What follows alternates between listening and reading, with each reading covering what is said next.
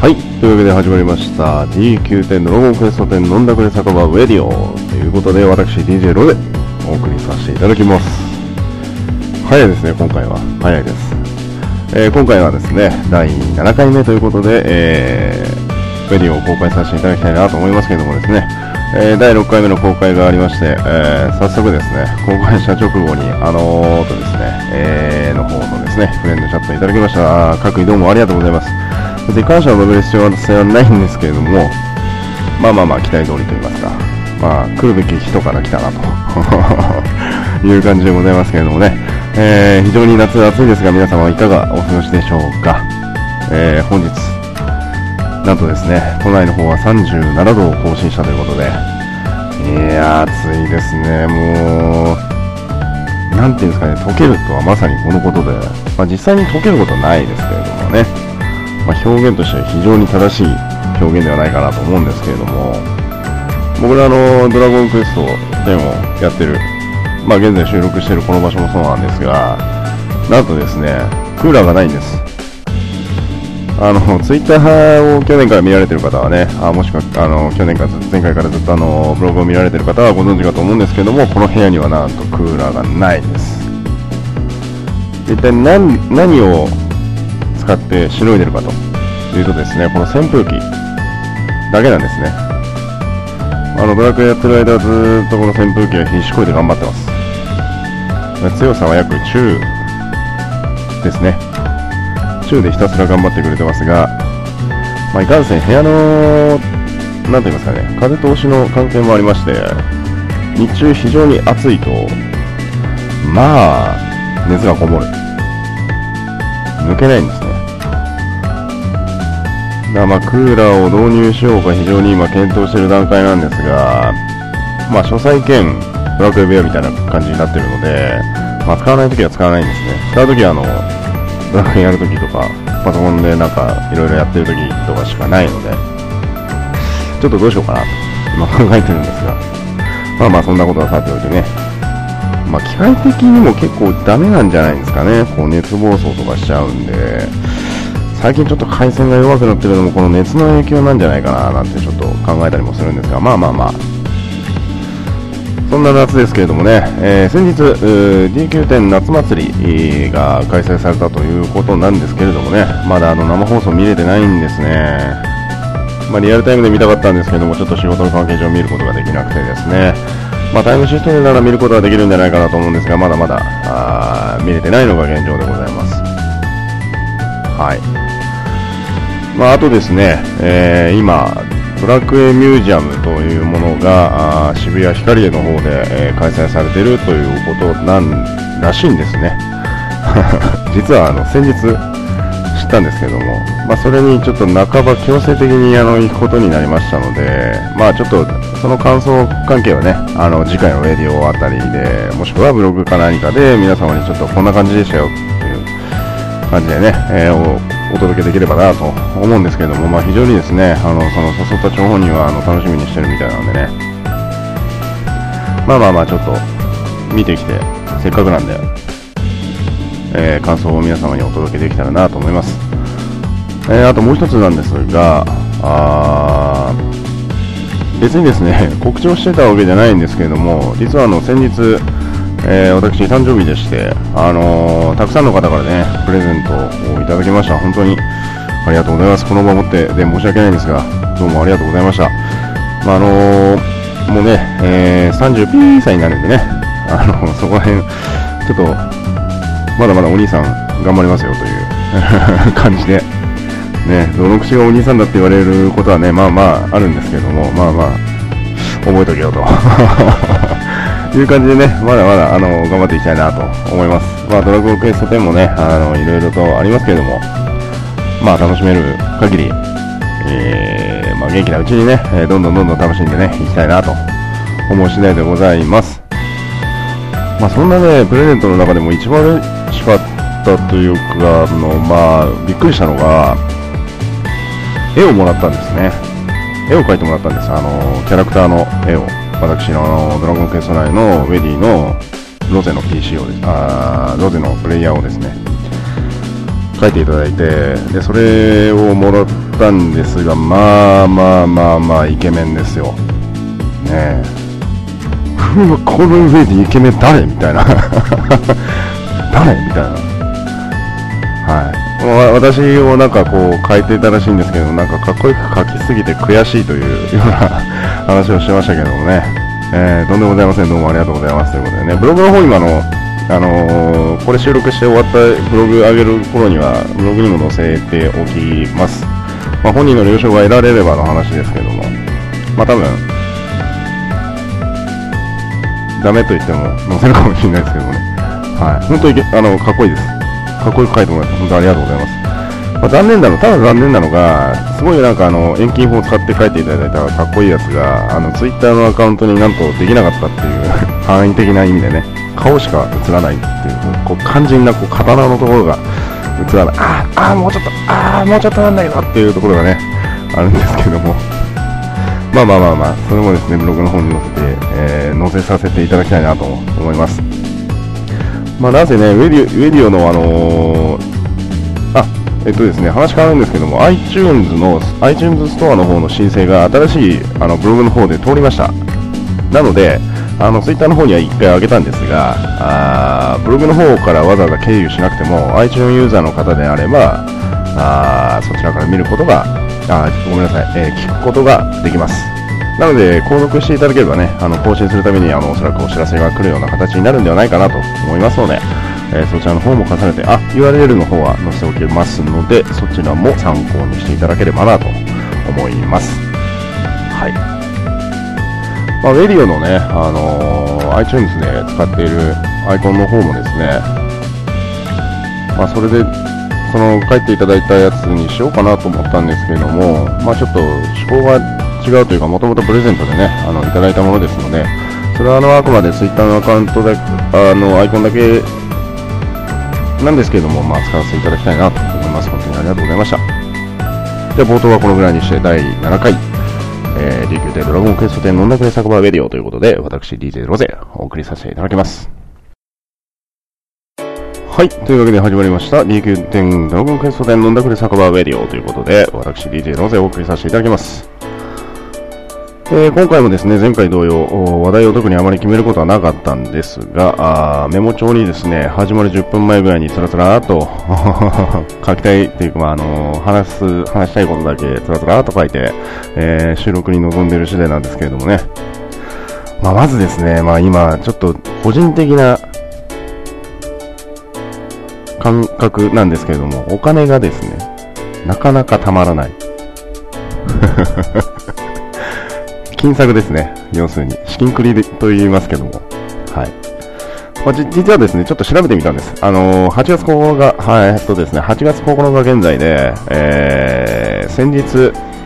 えもしくは前々日あたりまで、ちょっと賑わってた、あ素材ですね。こちらの方の値段をちょっと調べてみました。いくらぐらいなのかなと思って、ちょっと調べてみたんですけれども、えー、小栗の方がですね、9500、あ、ごめんなさい、キラキラの話ですね。キラキラでバザーに流れてる値段ですね。で、8月9日現在なんですが、小栗の本が9500ゴールド。天竜層が1万3000ゴールド。ちょっと回復しましたね、これね。一時期ちょっとぐぐっと下がったんですけどもね。で、ナドラダイトが9700。これもちょっと、まあ横ばいと言いますか。一時期ぐーっと下がったんですけどね。で、あとちょっと意外なのは、ナイトメアリーフ。えー、これが闇の了解にえー行ってからの、とあるボス、とごめんなさい、とあるモンスターのレアドロップなんですけれども、あの、鎌持ってるやつですね。うん、別に隠す必要はないですね。首狩り族でしたっけ？あれのレアドロップですね。えー、2万2000ゴールドということで、なんでこんな高いのかなと思ったんですけれども、よくよく考えてみると、おそらく、なんかいずれ使うのかなっていう大量に使う時が来るんであろうなということで2万ゴールド前後をずっと推移しております。はい。ただ、一番ちょっと金策に影響を及ぼしているのが汗と涙の結晶。まあ、ダークキングが実装されて一時期すごくフィーバーナイトしてたんですけれどもね、3900、前回の放送でもお話ししましたけども、約4000ゴールドぐらいまで上がったんですが、現在は2300ゴールドと。いうことでね、もうね、ちょっとね、これが一番の私の金策の主軸だったんですね。まあ、福岡の人間にとっては非常に美味しい金策といいますか、お金が貯まる方法の上では非常にあの一番楽だったなという感じなんですけどもね、一時期から比べるともう1500ゴールぐらいまで下がってしまったんで、まあこれはどうしたのかなと、あいう感じなんですね。うーん。皆さんどんな感じで金策してるんでしょうね。一つのアカウントしか持ってない方とかと、まあまあまあ当然いらっしゃるとは思うんですが、そういった方々はどういうふうに金策をしてるのかなとちょっと思って、まあ、あの、表立ってこう、職人をされてる方に関しては、まあ、職人でお金を稼いでる方がほとんどだろうなと思います。はい。まあ、とあるフレンドさんなんですけどもね、ダークキングのおかげで、まあ、その人裁縫をやってるんですけれども、救命者をね、ひたすら抜い、あ、じゃねえや、えっ、ー、と、新宅のローブですね。もうそれをひたすら作り続けて、2000万ゴールドとか、うん、すぐ儲かったよ、なんつって 言ってね、えー、とか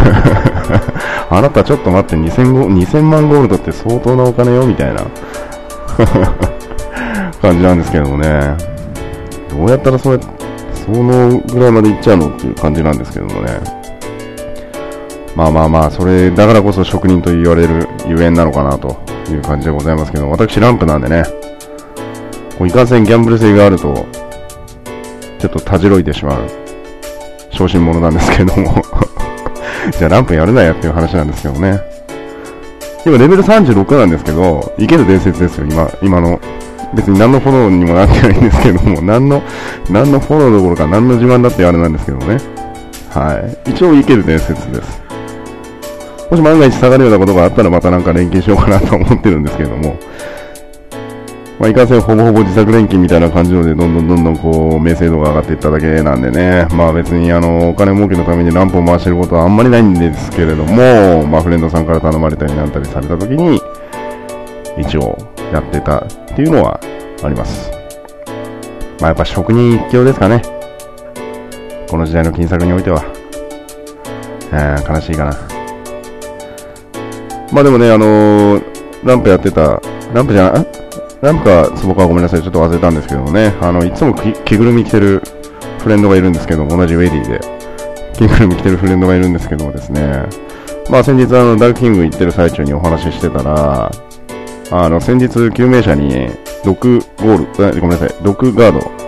がついたみたいで、で、その毒ガードがついてる救命者の値段を調べてみたら、1300万と。くわーですよね。すごいな、1300万ですよ。まあ、ある種一時期あのー、なんですかね、重さが重宝されてた時代の体上の外貨みたいな。外貨の体の上に重さプラス15をつけたらみたいなね。まあ、拮抗できるとかっていう敵がいた時代があったんで、まあ、その時のバブルになんか似てるなぁと思いながらも、まあ、運営さんはこれを見越してるかどうかはさておいて、半年ぐらい前の放送ではね、まあ、その要はパルプンテしかつかない効果も、まあ、いずれ、いずれ年金に、まあ、反映させていければななんて話もされてたので、まあ、おそらく実装はするんでしょうけれども、レベルいくつからとかね、なんかそういう条件が来そうな気がしないこともないですし、そもそもそれが果たして実装されるか否かと言われればちょっと謎なんでね。うん、ちょっと不安なところはありますけども。まあでもやってて楽しいですよね、ランプとかってね。こうギリギリの止まるか止まらないかぐらいのところで、まあギャンブル性があるんでね、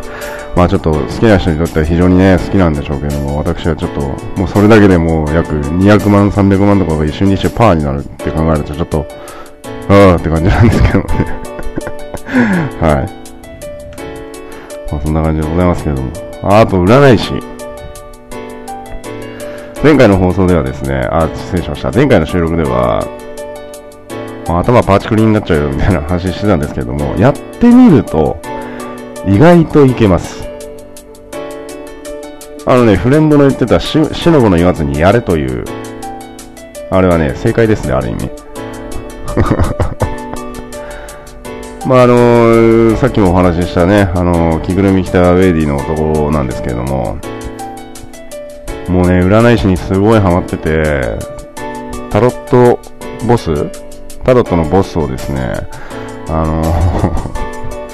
こたま倒しにもう30種いくとかって言うんですよね。いや、そんなねえわと思いながら、そんなコインねえわと思いながら、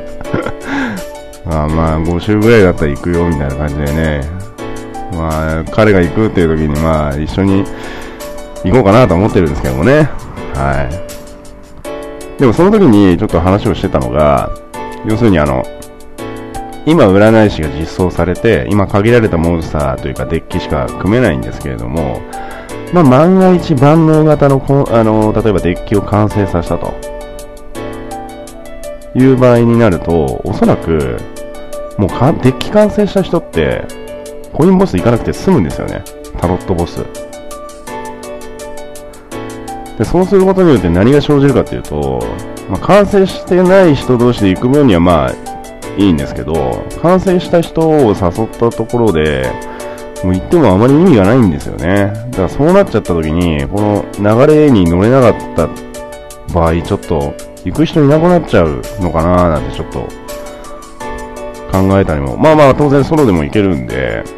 ただなんかコインがちょっともったいないというか、まあみんなで占い師でね、行った方がいっぱいもらえますので、まあ、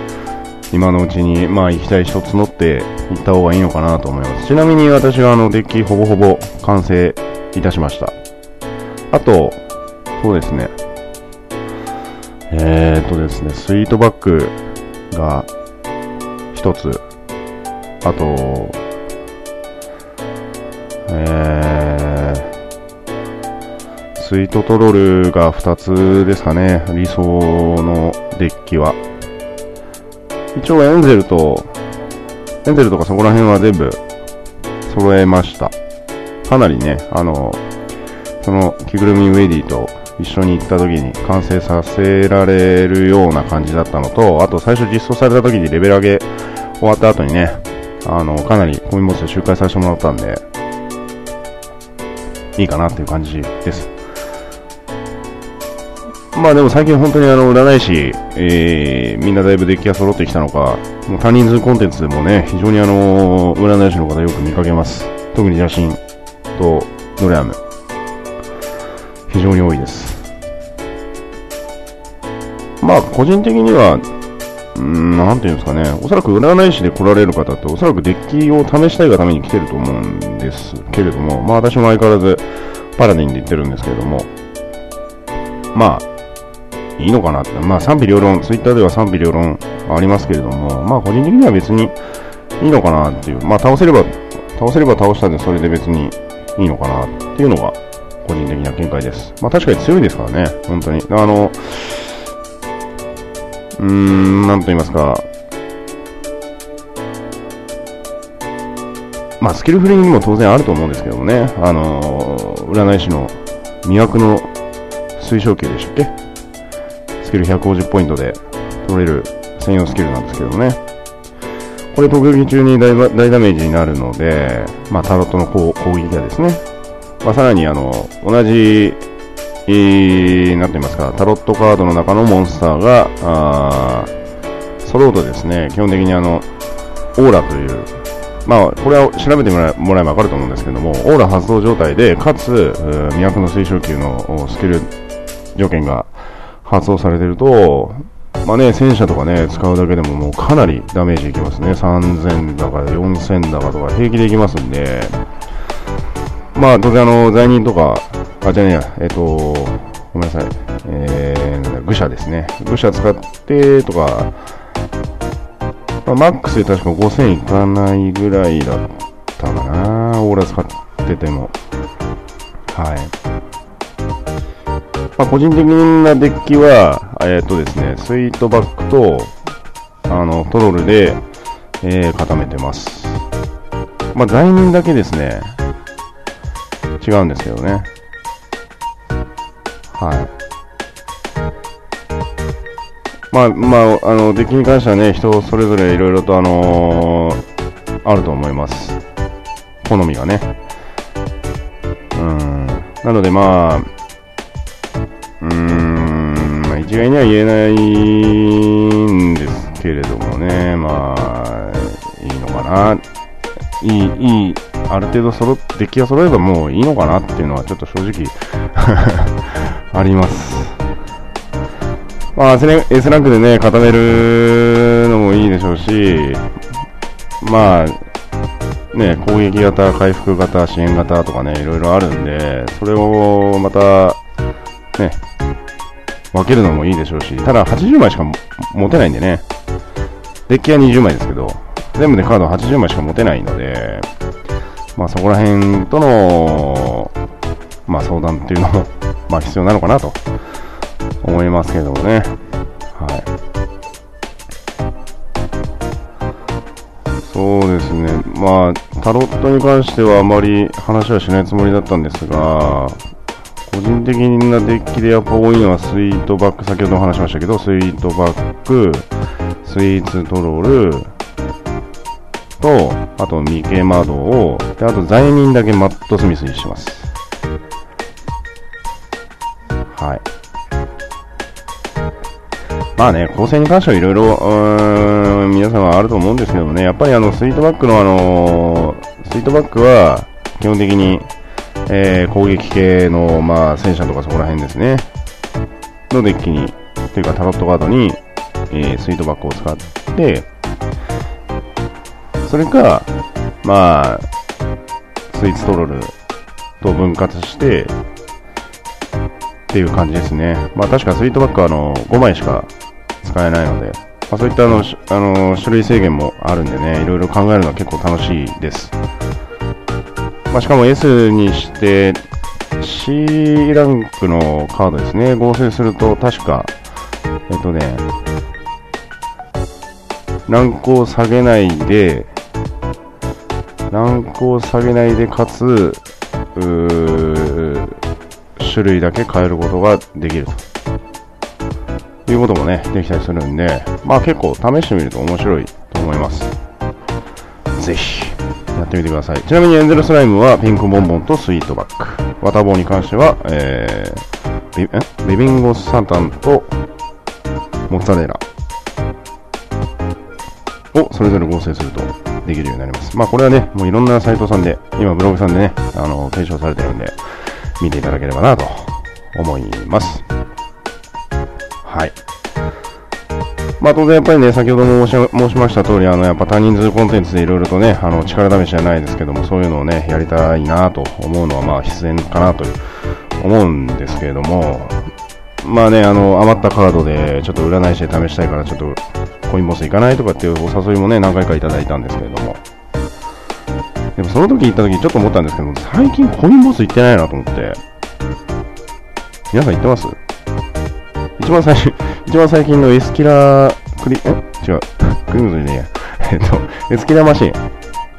ね全然話題にならなかったですよね。皆さん倒しました？全然話題に上がってこなかったですよ。なんかかわいそうだなと思って、ちょっと個人的には思ってたんですけども、ちなみに私は、あの、一応、アクセサリーだけは揃えて、卒業はしてないんですけれど、まあ、理論値とかはしてないんですけれども、まあ、一応、プライオにして伝承は終わりました。まあ、ただ当然ね、あのー、納得いく合成ではないので、まあ、何回か集会はしようかなというのは、ちょっと思ってる次第なんですけれどもね。まあ、あの、10面もね、結構ね、コインボス行こう行こうって言ってる方もいらっしゃるんで、まあ、いいのかな、行きたい、行こうかなというのが、ね、個人的な見解なんですけれども、まあね、エスキラマシン、えー、鬼人の眼光ですか。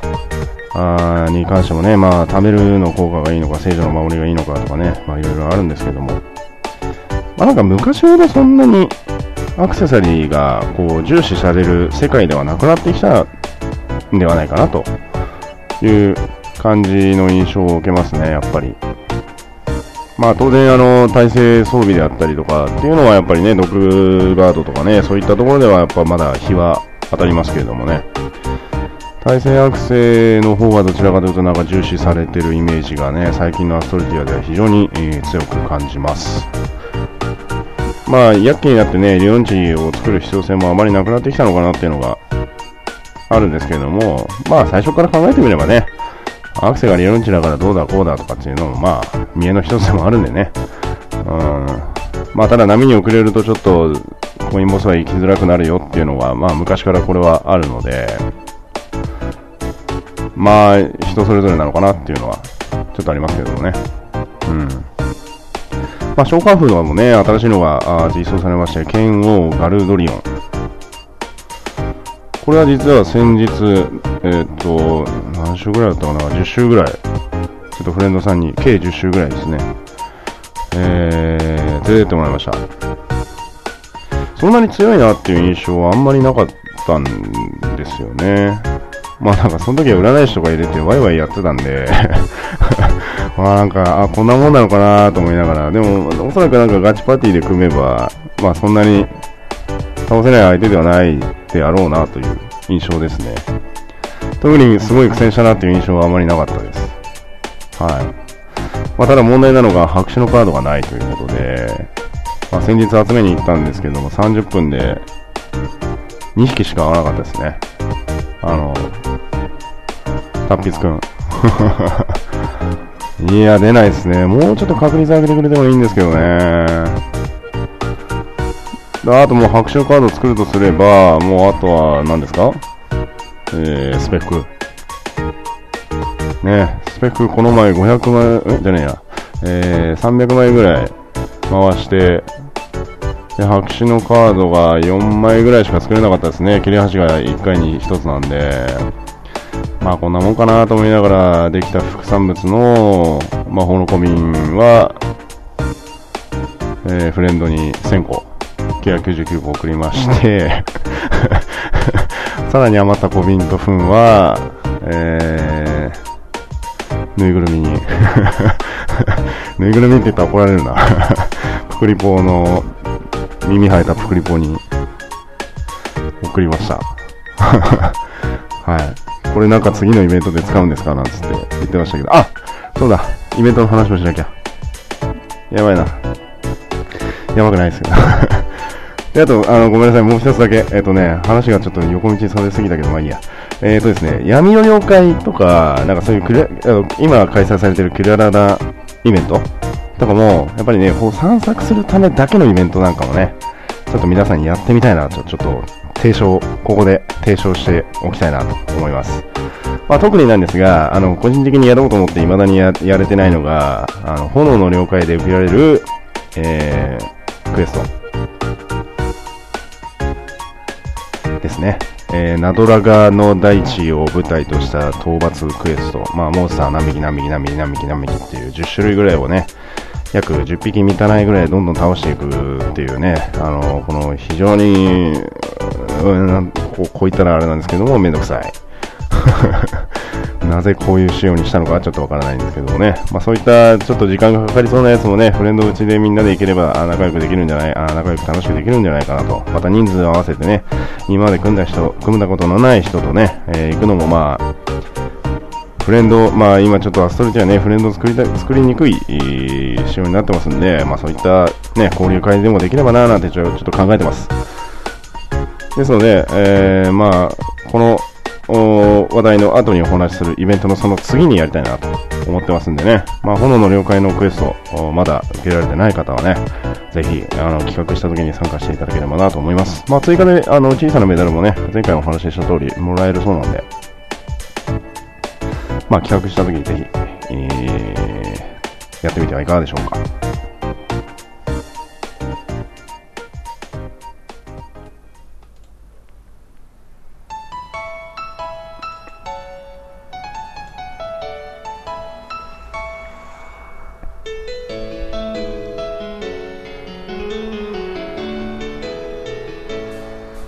さあさあさあさあさあさあやってきましたよ。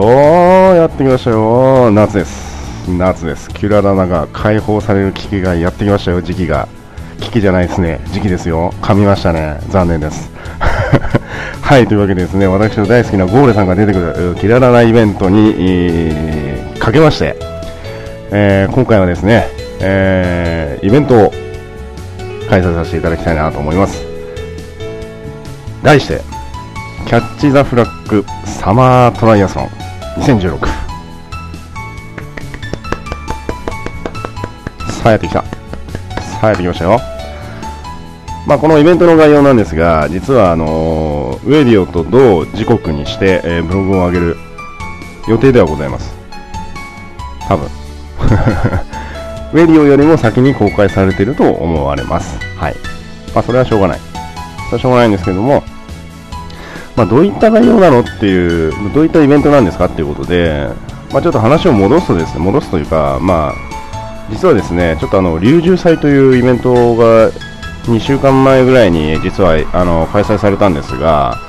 その時にね、あのー、私がドラクエを始めて2013年の頃にアストルティア和装隊というイベントをやったんですね、プレイヤーイベント、初めての。その時にね、あの今やプレプレイヤーイベントで非常にあの有名な伊月さんがいろいろとね、あの手取り足取り教えていただいてね、そこからフレンドになったんですけれども、でその伊月さんが龍獣祭に行ってくるから最近ずっとお休みされてたんですが龍獣祭に行くからインするとかって言ってたんで、まあ、ちょっと行ってみようかなと思ってフレンドさんと2人で行ってきたんですけどもね、まあ、非常に楽しそうな盛り上がりを見せてましたね、えー、もう終わりの方だったんでね、まあ、あんまり人が全員が全員いなかったみたいなんですけれども、まあ、そのイベントをやってね、あやっぱイベントって楽しいなと思ってね、えー、主催する方はもうね、目パチクリさせますけども 大変なんですけどもね、やっぱ参加する方が非常に楽しい思い出の一つになるっていうのはまあ、ね、参加して最後までいれば当然だとは思うんですが、まあ、非常に楽しいアストルティアののイベントだなと思いながら、まあ、私もね、やはりあの各地方々からあイベントやんねえのっていう感じでね、話をいただくんで、まあ、今回のイベントにこぎつけた次第でございます。はい、というわけで詳細はねブログを見ていただければ一番わかりやすいんですけどもね、えー、ウェディオウェディオも使ってますんで、まあ、この機会にこのお話をできればなということで、えー、少しだけ、ね、興味のない方はね、あの、ごめんなさいですけども、ちょっと少しだけちょっとお話をさせていただきたいなと思います。えー、開催日時がですね、8月の13日土曜日。集合時間は22時です。これ、原種。原種ですよ、22時。もうね、毎回イベント開催するとね、ほんと遅刻する人多い。ちゃんとして もうバッコス風に言うとちゃんとしてっていう感じなんですけどもね詳細見てから分かんないなんてね言う人いますけどもね今回通用しませんからねもういい加減リアルに詳細運ぶ省省く可能もしれないんでそれ確保しておいてくださいよ はいで集合場所がですねジュレットの街の海から回る北側のビーチ小屋ブログの方に地図で丸書いてます。丸書いてるところから入れるビーチの小屋のとこです。まあ、前回放送で私がお話しした、つい最近発見したというね、えー、ビーチ小屋でございます。こちらを集合場所といたします。え、サーバーは40。サーバー40です。はい。で、えー、参加条件。これなんですけれども、皆さんご注意ください。今回の本イベントに関しては、キュララな夏休みのイベント会場に行けることが最低条件になってますんで、イベント、この、あのキャッチ・ザ・フラッグサマートライアスロンに参加される方は、必ず、キュララな夏休みのイベント会場に行けるまでクエストを受けてください。よろしいですか？まあね、実際にあの集合場所ジュレットにしてるんで、まあ、万が一あっても5分ぐらいで会場に行けるような、あのー、イベントの NPC がね、あのー、ジュレットの街の方にいますんで、その人と話してもらえれば会場に行けるようになります。なので、そこまでで結構です。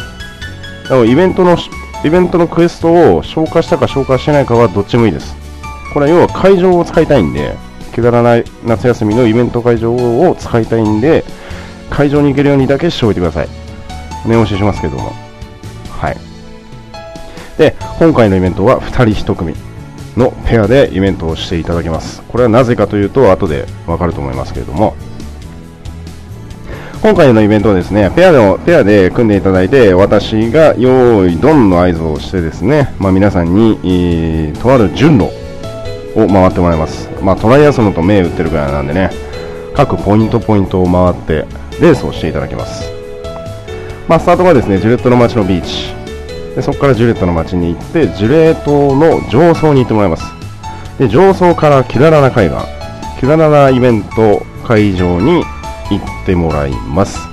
で、イベント会場にですね、私のサブアカウントのロゼールっていう女の子キャラクターがいます。で、この子をキュララナイベント会場の9つの島にのどれかに配置します。なのでその2人のペアでそのロゼールをその9つの島から探し出してください。なおヒントはありません。ひたすら泳いでください。なので持ち物は水着。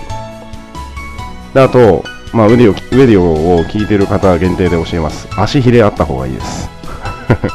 足ひれ、足ひれあった方がいいです。あれつけるだけで速さ違いますんで。ウェディの人はね、ちょっと得なのです。な、得なので、まあ、しょうがないんですけれども、足ひれ、足ひれ持って、あ足ひれってなんだろう 足ひれを持ってきてない人のために条件をつけます。その9つの島の中で、ロゼールがいるとこ、ロゼールを発見した段階で、2人揃った段階で、いいねをしてください。ロゼールに。例えば、例えばですよ。そうですね。まあ、名前出して申し訳ないんですけども、私と、あの、サブリーダー副隊長の孔明がペアを組んでるとします。で、私がロゼールを発見して、あの、孔明が一番端の方まで泳いで探してたと。そしたら、パーティーチャット内で見つけたよってペペッと教えてもらって、その俺が、そのロゼがロゼールにいいねしたとしてもダメです。片方だけじゃなくて、2人必ず揃ってからいいねをしてください。不公平さが出ますんでね。なので、これはあくまで戦略なんですけれども、もう2人でずっと時計回りに回る、もしくはバラバラに探す、これは自由です。そこのパーティーにお任せします。で、2人同時にしていいねが飛んできたら、ロゼルからとある質問をイベント参加者、そのいいねをされたペアの人たちは受けます。で、とあるその質問の内容に沿っていただいて、えー、次の会場にルーラーストーンで飛んでいただきます。ルーラーストーンを使うのはこの時1回のみです。それ以外は使用禁止です。もう使用したって分かった段階で、そのパーティーは失格とします。失格です。はい。行く場所どこなのって、まあ、気になると思うんですけども、まあ、これ先に公開しておきます。別に隠す必要はないんで。新グランゼローラ賞。まあ、勇者姫の石ですね。勇者姫の石でグランゼドーラの方に飛んでいただいて、グランゼドーラの城下町からとある質問の答えを導いてもらいます。で答えが分かった段階で飛竜に乗っていただいてスレア海岸の一番北側で待機している私を探しあ探してというかまあ一番北側にいますなので私に質問をの答えを言っていただいて正解であればゴール正解であればやり直しという流れになりますなので不正解の場合はですねあのまた勇者石の石石を使っていただいて結構ですまた戻って探しに、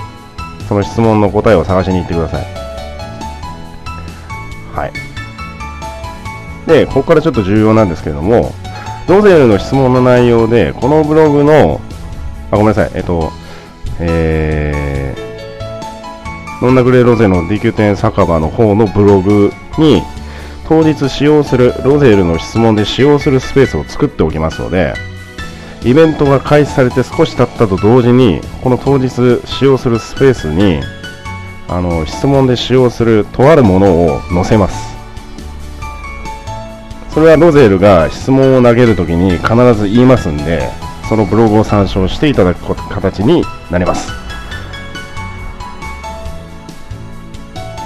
よろしいですか？であのもうイベント終了して解散した後はもう皆さんでドラム行こうがダークキング行こうがもうレグナード行くなりもう何なりするなりもう好きにしてください。投げやり。投げやり。ちなみにね優勝商品はありません。あるわけないじゃないっていう。ま昔はねいろいろ用意してたんですけどもねもう今ないですよ。ごめんなさい。申し訳ないですけど。はい、気が向いたらねなんか粗品程度用意します。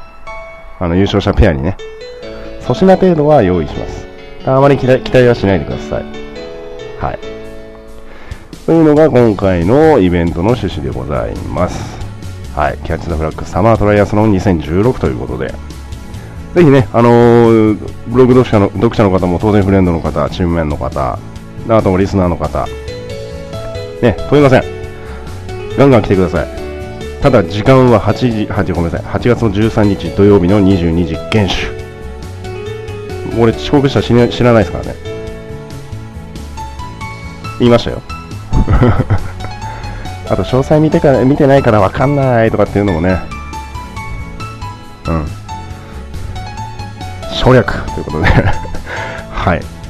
そんな感じのイベントやりますんで、えー、レッツサマーキュララということで、キャッチフレーズにね、楽しんでいきたいなと思いますんで、ぜひ、ふるってご参加よろしくお願いします。